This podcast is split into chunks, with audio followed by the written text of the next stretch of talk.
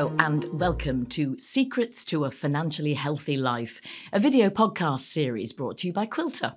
In this series, we focus on the importance of financial advice in helping you navigate every stage of your life and your career. I'm your host, Jane Constantinis, and in these episodes, we're going to be hearing from both Quilter's own experts and a range of external guests to give a holistic overview and some practical advice on how to manage and achieve a healthy financial life for you and your family. In today's episode, we're discussing the M word, money, and why the topic of money is so often tiptoed around and avoided. We'll also be focusing on how this aversion to the topic of money affects education, future decisions, and passing on wealth, and therefore why the ability to have these open and honest conversations with your family and loved ones is so crucial. Two guests joining me today are Paul Young, Head of Business Consultancy at Quilter Financial Planning, and Peter Komolafe, financial expert, podcast host, and founder of Conversation of Money.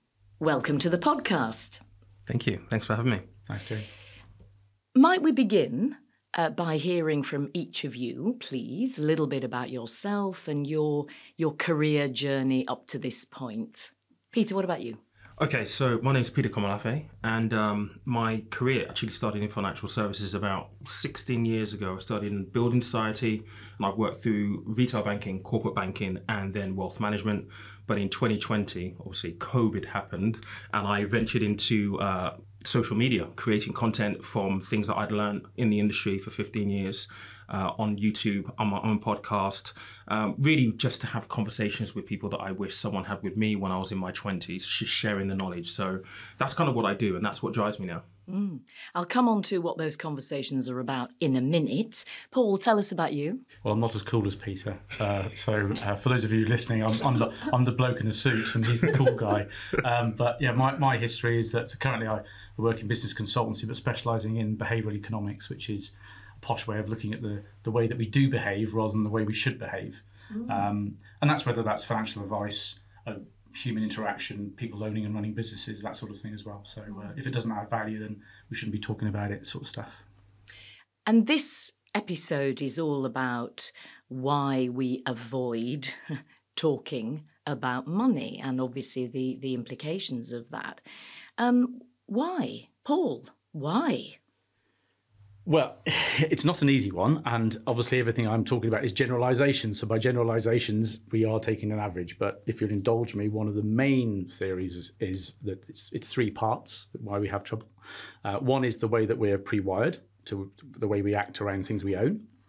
Uh, the second one is more of a cultural feel, which would be the, the sort of the macro way that where, where you are uh, brought up, or the history of your environment. And the third one is normally about your own experiences, things that have formed you, often in your, in your formative years. So it's those three key things that interact, almost like a Venn diagram, uh, and have different strengths.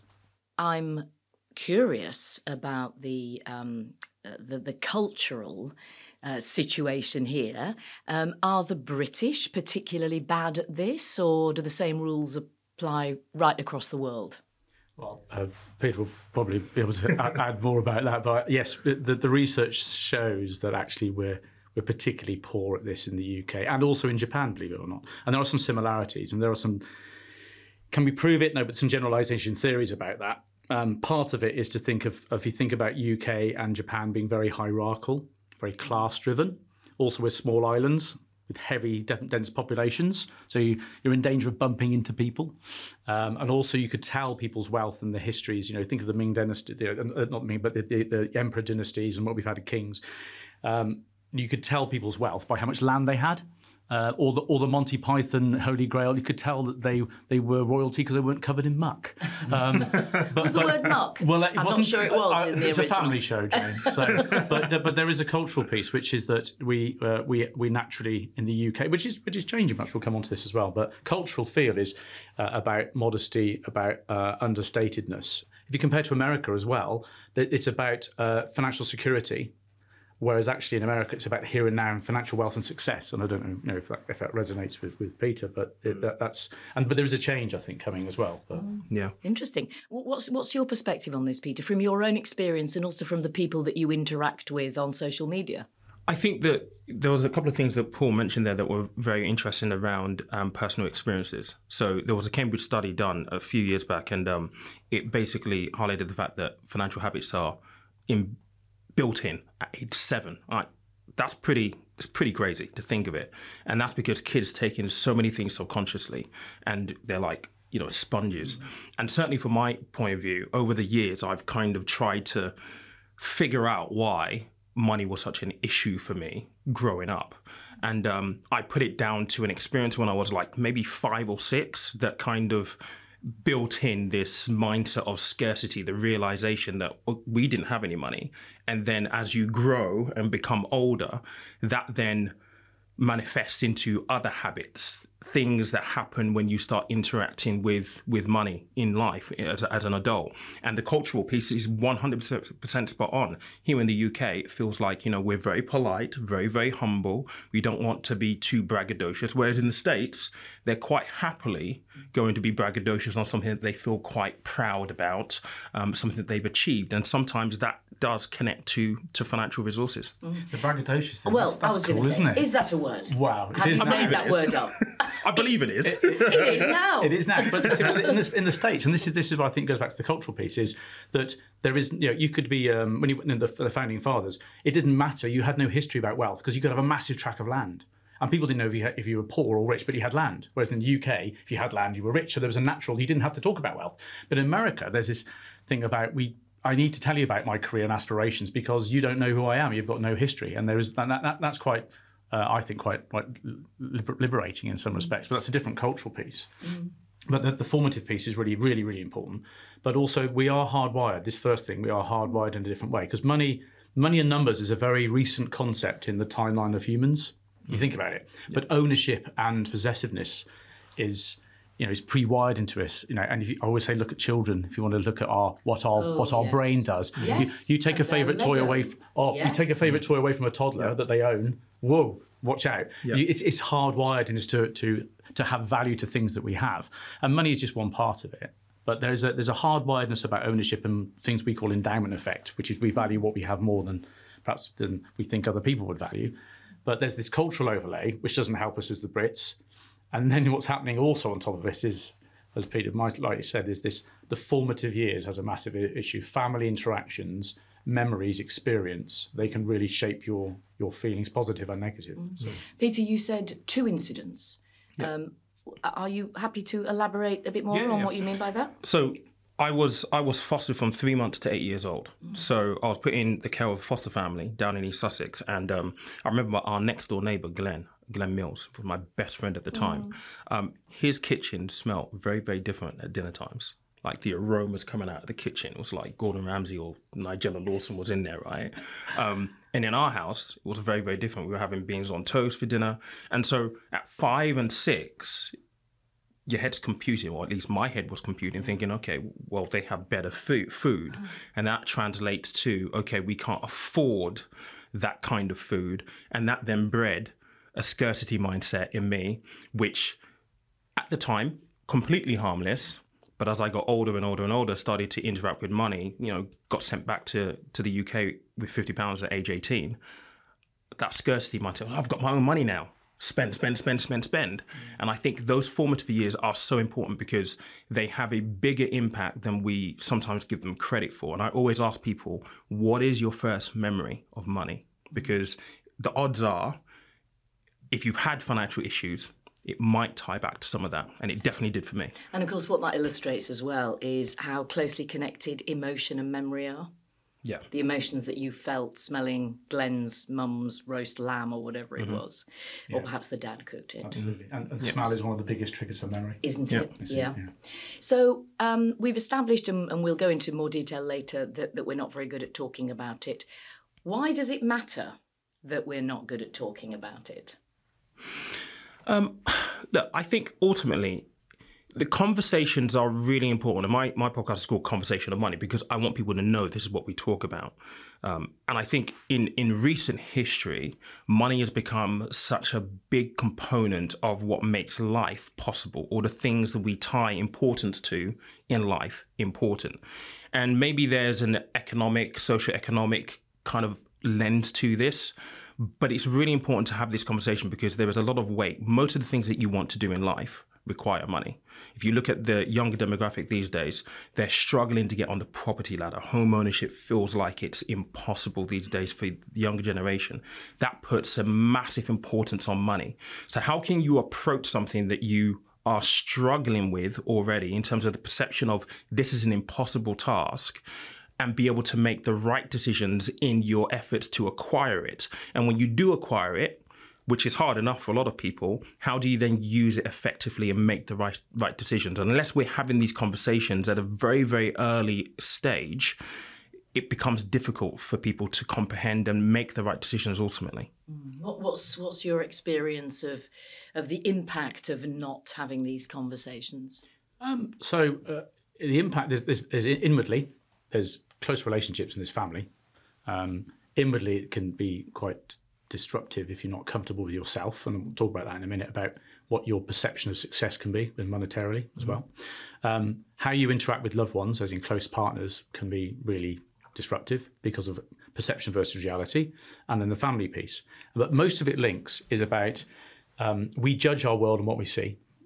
And I can judge, I can ju I hate to say it, but we do judge. Mm. Um, we, we, are, we take information. I judge you on wealth, often on what I can see, which is things you've spent money on. Mm-hmm. Cars, yeah. house, mm. suit, and that obviously social media is all over it, mm-hmm. yeah. But what I don't see is where you've saved your money. I don't know what your pension is. I don't know, I can't see what you haven't, so I can see what you spent, but I can't see what you saved, all right? So my measure of success often is what they've spent, and we know often that that, that may be a facade. But I also think the having having uh, and it's really really really hard. You said about you know show, show me the show me the, the the child at seven and I'll show you the the adult at twenty-one is an old saying, but it actually works very well with money. Is a lot of this is formed about perception of success, and I find it I feel really challenged at the moment because I'm a I'm a fifty-one year old uh, father of two. I worry about how people's perception of success is in social media because it feels like they want everything. They want the success, they want the money, want the, the Bugatti Chiron, they want all that, but they also want to save the world, have the planet, and be, you know, and help with others all the time. And I think that's a really hard tension. And if you can understand what is your purpose, what's what does what does money mean to you, and get yeah. to understand that in a, in a, yeah. in a dialogue, that yeah. can be part of it. And of course, what's interesting uh, as a parent now, and I am too, is that our influence on our children is tiny compared to their peers, and now this new set of peers yeah. who they don't know yeah, at all, yeah. but they're media. all out there, yeah. social media. Yeah. What are you hearing? Because you're interacting with, with young people a lot. I can resonate with everything you just said there, Paul, because I've literally, I've literally had parents email me to say, look, I keep t say, saying to my son that he needs to have a look at this, this, and this. He won't look, he will not listen to me. Mm-hmm. But I know he watches your channel because he's told me about it, and I now watch your channel. Can you please talk about this to give him your view and your perspective, because he'll listen to you? And what is this, without giving anything in terms of away? like, you know, decisions around whether or not he should be looking to save for, for a deposit for a yeah. house yeah. within a quick period of time, or actually save more, wait, and have a larger deposit so he's not over leveraged on a mortgage uh, on a ninety-five percent yeah. deposit, yeah. you know, um, a loan to value, sorry. That is something that is common these days, mm. and the the perception of money, and certainly for the for younger people, is you know yes they do want the Bugatti Chiron, they want the out, outward mm. um, demonstrations of what wealth and success looks like, and I can definitely resonate to that. You know, um, I talk about this quite a bit on my journey. My idols, my inspiration, were the hip hop rappers of, you know, the nineteen nineties and the early two thousands, right? So that heavily influenced how what I thought was success looked like. So when I started to make good money, I was like, okay, I've got to get these things. And that's not, that's not the reality of it. That's not what makes you successful. Instead, it is the savings, the pension fund, the financial security that you build. yeah. But social media doesn't push that narrative no. or present that or narrative, unfortunately, or celebrate yeah. it. I mean, what is a Bugatti Chiron? I don't even know what that is, let alone having one. What is it? It's, a, it's an expensive car. It's a very expensive car. Very expensive car. Okay. Yes. Thank you. Or, or, or someone who plays for Chelsea, probably. I don't know. Yeah. Um, but yeah, it, it's it's it's a really so you know, there, there there's a digression possibly, but there's a, there is a science of happiness um, and research about it, and I think. You know, you've covered it on some other podcasts, But you know, mastery, autonomy, and relatedness is basically the con constitutions of, of happiness. You know, mastery, we like to we like to get good at stuff. We can't help it, mm-hmm. or we like to do things easier um, yeah. than we used to. We like to get better, or often lazier. Mm-hmm. Autonomy, we like to have freedom of choice. Mm-hmm. Okay. Uh, I've not seen a happy slave. I don't like being told what to do. Link the reaction of when you're told what to do. Um, and this relatedness is, is about purpose, is how do you relate to other people and what's your purpose in life? And it's really hard because most people think they should have goals on social media. People should, uh, you should have a goal. What's your goal? And if you don't have a goal, then you're a failure. But actually, it's about your purpose. And often it's easier with clients and understanding what is your purpose? My purpose, I can tell you, I haven't got, a, I'll be honest, I have not got a goal. And I, I'm supposed to be a business consultant, counsellor, et cetera. I haven't got a goal. But I'll tell you what my purpose is. My purpose is to provide for my family, mm. all right, make sure they're secure. My purpose is to make sure I, my other half feels loved and wanted. She doesn't leave me until retirement. And, um, and no, I'm serious. And that my other purpose is to create independent, hardworking and grateful adults for my children. That's my purpose. That's my purpose. That's it. And the rest of it hangs from that. But often it's, it's, it's, it's oh, the goal, you need yeah. to earn this yeah. and have that. Yeah. No, it's about purpose. And getting people to understand their inner purpose sometimes gets them to have a bit more calmness. I don't know if you, if you agree with this, but, and then you understand what's, what's, if that's your purpose, what it's about. And it's, do you really need the showy bit? I don't know. I mean, I think crucially, when you have purpose, money as a byproduct is secondary to mm. the purpose. I think a, a lot of the time as people, that balance of happiness and purpose that you find is often you get that counterbalance between the importance of money. Money kind of outweighs that purpose sometimes. And mm-hmm. that equation is very, very hard to balance, mm-hmm. really, really hard to balance. So it's, it sounds to me as if um, we need to be having conversations not just about mortgages, how big a deposit to save for, et cetera, et cetera, but about these, these bigger issues, more fundamental issues about purpose and goals and, and so on, and happiness, what makes us happy. Yeah. I mean, look, this is probably where my experience in, in and you'll probably agree with this, Paul, right? As someone who, you qualified financial advisor, working in the industry, when you sit down with a client, you talk about their goals, their purposes, right? That's that's really what drives the entire thing.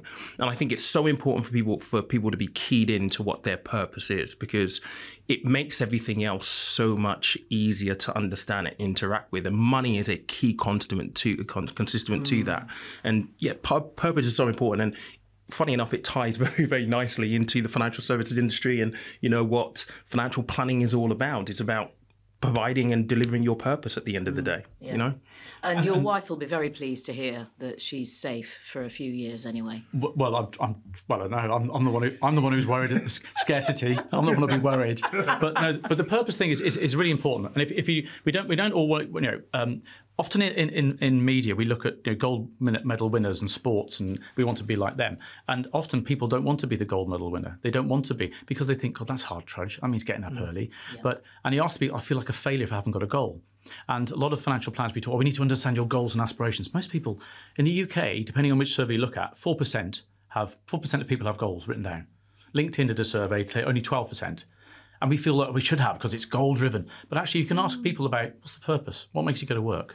You know, uh, money, money questions. Tell me about it. You'll soon find out what people's purpose is, and you can really hone it down. And often it's not what they think it is. Mm. And I think that's the real skill. But if you know the purpose and you think about the ongoing, and people do this with diets, they do it with sport, they do it with, you know, career.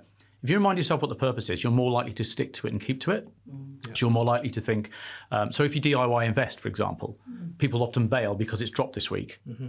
Whereas actually, if you if you have a conversation with a financial planner and says, well, actually, this is the you know, our purpose to make sure you have a good retirement in seven years, and I said there's going to be a blip, they'll stay invested, yeah. and they won't bail out. Yeah. You know, and and we, we, there's plenty of research that shows that most people will bail out if there's a, a market drop of ten or twenty percent, but most markets come back within twenty-four hours. Mm. So you know, it's that hot short-term piece, which mm. if you don't anchor to that purpose yeah. piece, yeah. Yeah. then you, you actually have a bad outcome. Peter, earlier you talked about your childhood experiences and, and you said I had an issue with money.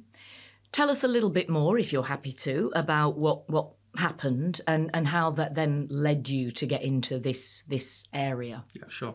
So I've already alluded to, I was fostered from three months to eight years old. So my parents are Nigerian. They came over in the seventies. So they had me whilst they were working three or four jobs each and studying at the same time. So it was customary at that point in, in at that point in time where Nigerian uh, parents came over and they would foster out their kids via a newspaper ad. So that's what they did with me. They put an ad in the paper, families respond, they go look at the families, and then if the family's okay, they drop the kid with them. So I was with my foster parents from three months all the way to eight years old. When I was eight, they were like, oh, you've not met your brothers or other family in Nigeria, come back over. Two-week holiday turned into a ten-year uh, stint. So I came back in nineteen ninety-eight. They gave me fifty pounds. So when I came back, um, I had no financial education at home. I didn't understand. I was never allowed my own money. And all of a sudden, I was entrusted with fifty pounds. Go back, go and find your foster parents and take care of yourself. Suffice to say, I ended up in I ended up being homeless and in a lot of debt, because at that point I was interacting with banks, overdrafts, checkbooks, credit cards, the whole thing. I spent about fifteen years struggling with with debt, essentially. And so my career in financial services is a complete and utter mistake.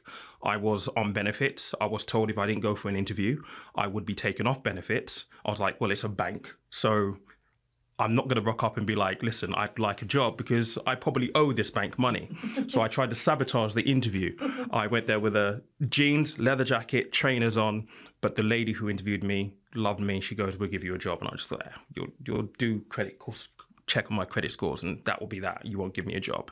So I got the job and I started working my way through. And it's through my career that I started to learn all of these things that has led me to this point now where this is what I do on social media, trying to educate people from a place of, number one, experience. I am qualified as a financial advisor, mortgage advisor. I don't advise anymore because this is what I do now. Um, but I wanted to be able to provide a voice of reason that is different to the hyperbole that is often surrounded um, and shrouded money and those kind of conversations online, uh, really. So, yeah. Interesting, very, very interesting story. So what what do you wish somebody had told you? Oh, there is so much. Number one, I wish that someone had told me how to budget first and foremost. I mean, I came back, again, with fifty pounds in my pocket. Suffice to say, it didn't last that long. It didn't last long at all. So bear in mind, I left when I was eight years old, came back when I was about eighteen. Snickers, Twix, I didn't have any of that stuff, right? So a good portion of that fifty quid went towards those things. And you would think, like, hang on a second, you're in a country, you just rocked up at your foster parents' house after ten years, they didn't know you're coming. Like, this fifty quid has got to last you. I wasn't thinking like oh, that. Peter, I was the same. Like, first, first time I got my own house, I bought proper cereals rather than the really cheap Tesco stuff. Like proper sugar puffs. Yeah. Man, it was like manna from heaven. Yeah. It was just like, yeah. no, not the yeah. same thing, but you yeah. know, it's, it's like, whoa. But yeah, it's, it's like budgeting. I wish that someone had a conversation with me about budgeting. I really do wish that someone had a conversation with me about debt and how that works. Um, that robbed me of, of a good stint of my life, just battling with debt. Mm-hmm. um, Mental health is, is one of these topics that we talk a lot about now.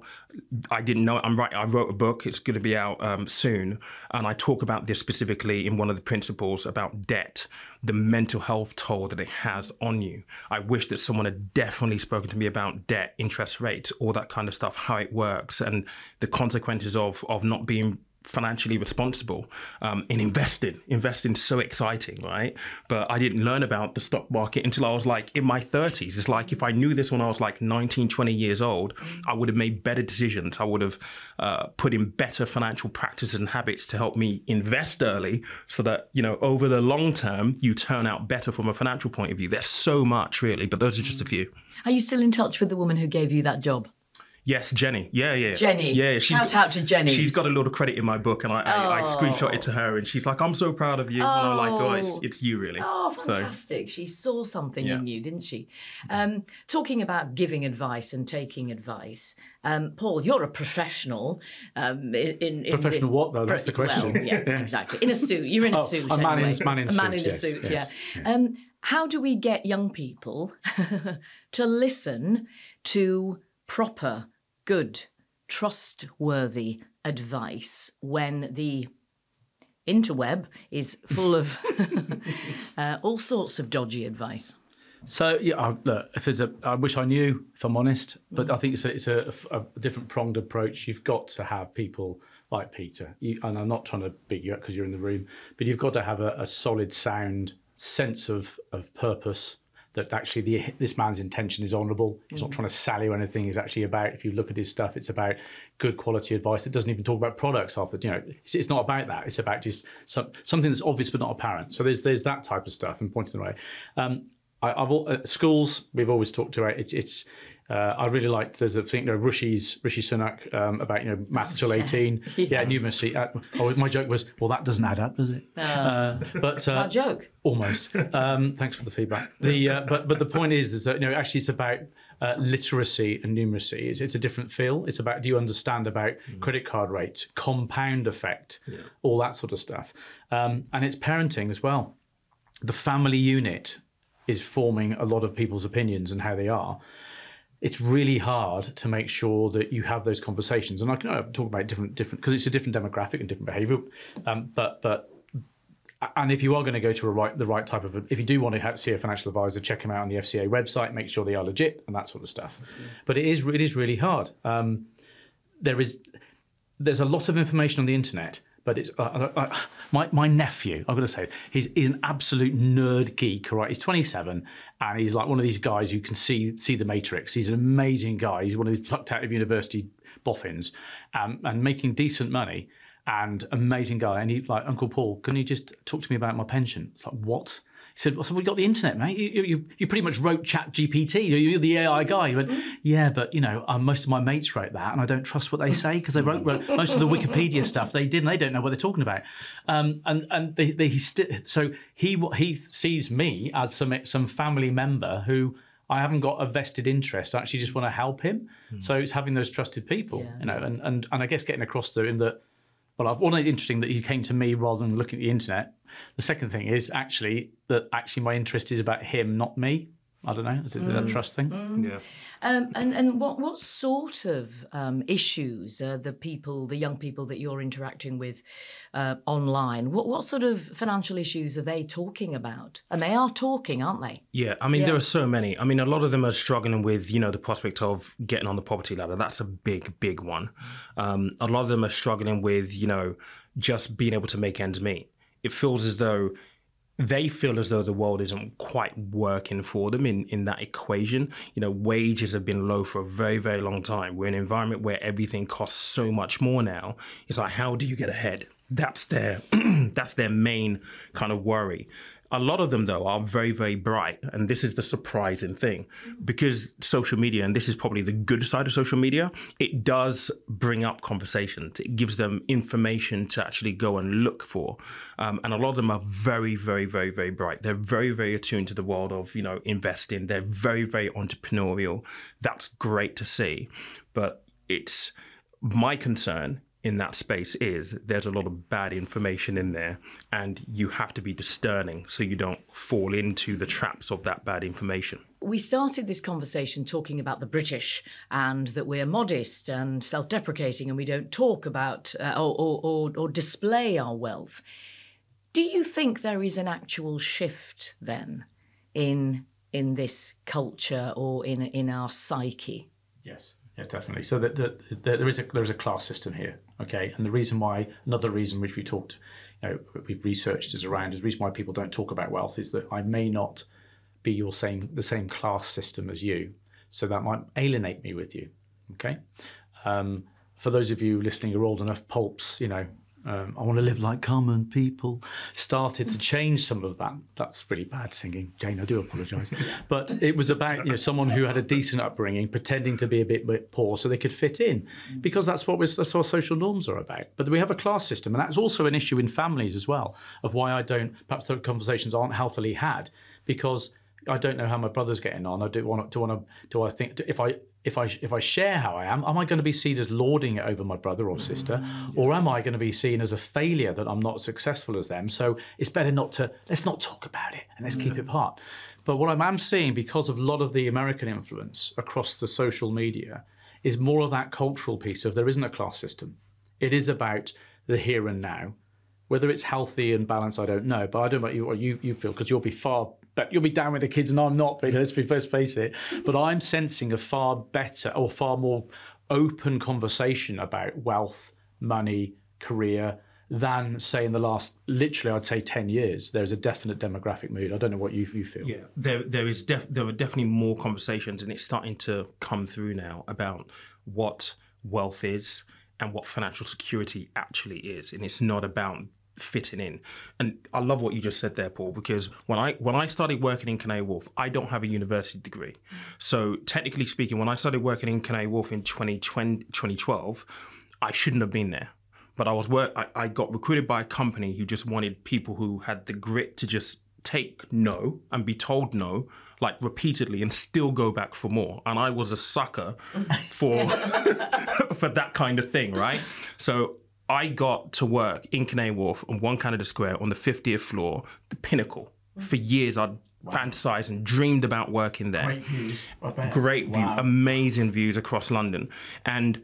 The funny thing was, talking about class and fitting in, when I got to the point where I was earning good money in Canary Wharf, I still felt as though I wasn't good enough to be there, like I didn't fit there, I didn't have a university degree. So what do you then do?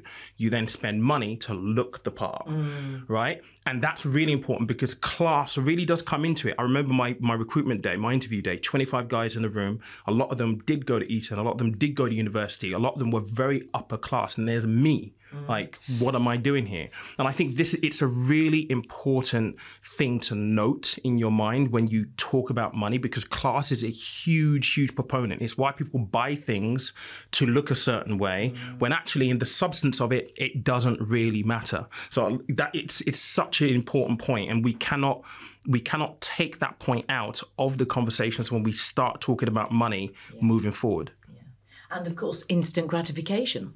Yes. Which isn't just about money, it's about everything in yeah. life nowadays, isn't it? Instant gratification drove me to buy a pair of Giuseppe trainers for a thousand pounds. Like, no! This is how bad I was with money. Oh. How come you know what Giuseppe trainers are, but you don't know a Bugatti Chiron? I, I, I, heard, I heard the word trainer and a thousand pounds, that was it. But that's how bad I was with money, and that's instant gratification. Yeah. It's a combination of things. Instant gratification, wanting to fit in, and my influences who were the rappers of the nineteen nineties yeah. and early two thousands, because that what's that is what success looked like. And in the real, you know, daylight of of reality, mm. it isn't. Yeah. Did you sell them on? I've still got them in a box. I've worn oh. them five times. Wow. I've got them in a box, and I keep them just to remind me of yes. how stupid I was. A symbol. Yeah. Yes. Wow. Yeah. Interesting. Well, no, spot on. I, I, I, I, hats off to you. That's amazing. The, um, but I, I'm trying as a, as a parent of a five-year-old and eight-year-old to try and do it. Experiments with them, because the good news is you can experiment on your children. You don't need an ethics committee to sign it off. So I try and experiment yeah, but it'll with money. Cost you in therapy later. Well, exactly, and you know. I'm sure it'd be a psychopath I expect on the back of it. But it, I do lots of little experiments about the value and, and choice mm. and trying to get them to understand the value of things. And just just just the fact that, so on their spellings, for example, they get ten p per spelling. But if you get all of them right, we double. Mm. And I took it, in, took it in units of magazines. So a magazine is four pounds. So they get half a magazine. And then once they, but they can't buy a magazine with everything. They have to get um. more. They have to get more than enough of the magazine money before they can buy their first magazine, mm. and then they actually cherish it. Because what I learned is, I go on holiday and I give it to them, and it's like, and it's pff, and it's gone, yeah. and it's because it's a deferred gratification piece. So, yeah. so it, there are certain things that we as parents can do, yeah. and I know it sounds really hard because you love your kids, you want to give them everything you didn't have, yeah, but yeah. just that little bit of deferred, that little bit of value piece. Yeah. You know, I'm, I, another, another experiment, if you, for any of your listeners, was that my little boy was desperate for a football net. Mm. And I said, okay, well, if you get five weeks right of your spellings, we'll get a football net. And of course, the first couple of weeks, then he got, oh no, and he got nine out of ten. Oh my gosh. And he had to start to zero again. So I thought, oh, this is bad. So I thought, right, okay, imagine you've got ten footballs to get. Let's colour in five of them first. You just need to get another five, mm. right? You've already got five in the bank. So it's not five from zero. You've already got five. You just need another five. You've already made progress. You've got five. Yeah. And he did it. Yeah. So it's little, and it's the same thing. You still needed to get five in a row. Mm. It worked the second time, and it's trying to, you know, resilience and all yeah. that stuff. Sorry, yeah. but yeah. I'm, I'm trying to experiment with them, and yes. hopefully don't create psychopaths. Really, I, I, and I, can, I can hear a phone ringing in the studio. There, I think it's Paul's children. Uh, Tell them Daddy's busy. Complaining about him, um, but the the satisfaction of earning your own money and then buying stuff. Um, that's something that we need we need to pass on, isn't it? Mm. Um, very sadly, we are out of time. In fact, we are over time. But this has been such an interesting conversation. I didn't want to stop. Um, I wonder if if we could finish by each of you telling us the one thing that you'd like people listening to to take away. That the one thing that if you if you left the studio and you thought, oh, I forgot to tell them that, what would that thing be, Peter? Um, I think money is a scary subject for a lot of people, and it doesn't need to be. Um, I think that we need to have the courage to approach the uncomfortable. Um, and again, I struggled with that for fifteen years. I couldn't, I just couldn't bear the thought of of tackling it. And the reality is that I built it up to be so much bigger than it was. And when I did finally get to the point where I had no choice but to look at it, you feel so much more empowered in the fact that you actually did it. It's like jumping out of a plane if you have a fear of heights. You just feel amazing afterwards. And I think we need to look at money in that same in that same light. Yes, it might be scary, but actually you're going to be so much better for it by just approaching it. And you don't have to go, you know, deep end first. Start small with something that's relatively light touch, and just build confidence from there. And that's what I think is the most important thing. And again, the second thing I would say is, you know, if you are in a position where, you know, you are looking at, you know, building wealth or investing, that kind of stuff, speak to the right people, mm. please. There's a lot of bad information online. And at the end of the day, you wouldn't go to a surgeon for dentistry. Okay, so go to the right people um, and seek advice. You know, it's it, they are there, they're trained for a reason. Make sure that you use the, the right tools to help you along. Thank you. Paul. Well, I'd like to build on, on what Peter just said about the you know, uncomfortable piece, right? So there's people who say do something every day that scares you, or have an, you know, have, a, have that uncomfortable this podcast conversation. Is that for me with you? that's that's great feedback again, Jane. thanks thanks for that. Um, so my top my sort of giveaway really is four words: at the risk of. Okay, it's a very British thing, um, and it's deep in behavioural science with, um, I'll name drop, I hate people who name drop, but I was saying, I was saying to uh, Rishi Sunak the other day, I hate people who name drop. No, but no, so so it's it's at the risk of, because I worked with a guy called Charlie Green who wrote the book, The Trusted Advisor, which is the science of, of trust. And we are very British in our, our ways. We like things like robust. We don't like goals, we like purpose. We like things like comprehensive rather than holistic. But one of the things we have difficulty is raising the uncomfortable question. And what I learned, the very British way to do that is introduce it with the, with the four words, at the risk of, and insert the feeling. So if it's mum and daddy worried about talking to you about money, money, at the risk of causing upset, or at the risk of having a difficult conversation, or at the risk of you thinking I'm only after money for me, but it's not, it's about us. Can we have a chat about what happens if you get ill? Can we have a chat about, you know, I'm, I'm in the sandwich generation, which is I've my I, my mum is still alive and I'm going to have to look after kids. I'm the sandwich generation. So I've got to have difficult conversations with both areas. But at the risk of, try and have that, introduce that, that little difficult thing with other people, friends, mm. at the risk of mm. having a bit of an uncomfortable feel, at the risk of, and it's the really easy way. Because once you've said it, British people go, oh, okay, it's, it's out. Whereas if you say, I want to talk to you about money, mum, it's like, what? Mm. You say, look, at the risk of causing upset, or, or you thinking I'm after your inheritance, can we have a chat about money and how things are, or talk about my debt? So at the risk of is my sort of top sort of thing I wanted to make sure people walk away with. I love that. It's great. Fantastic. This has been really, really interesting. Thank you both for your for your insights and the fruits of, of your experience. It's been great. Thank, Thank you. you. Thank you, Jane. Thank you. Thank you. And thank you for watching and listening to Secrets to a Financially Healthy Life, brought to you by Quilter. If you'd like to find out more, then go to quilter dot com. I'm Jane Constantinis. Thank you, and goodbye.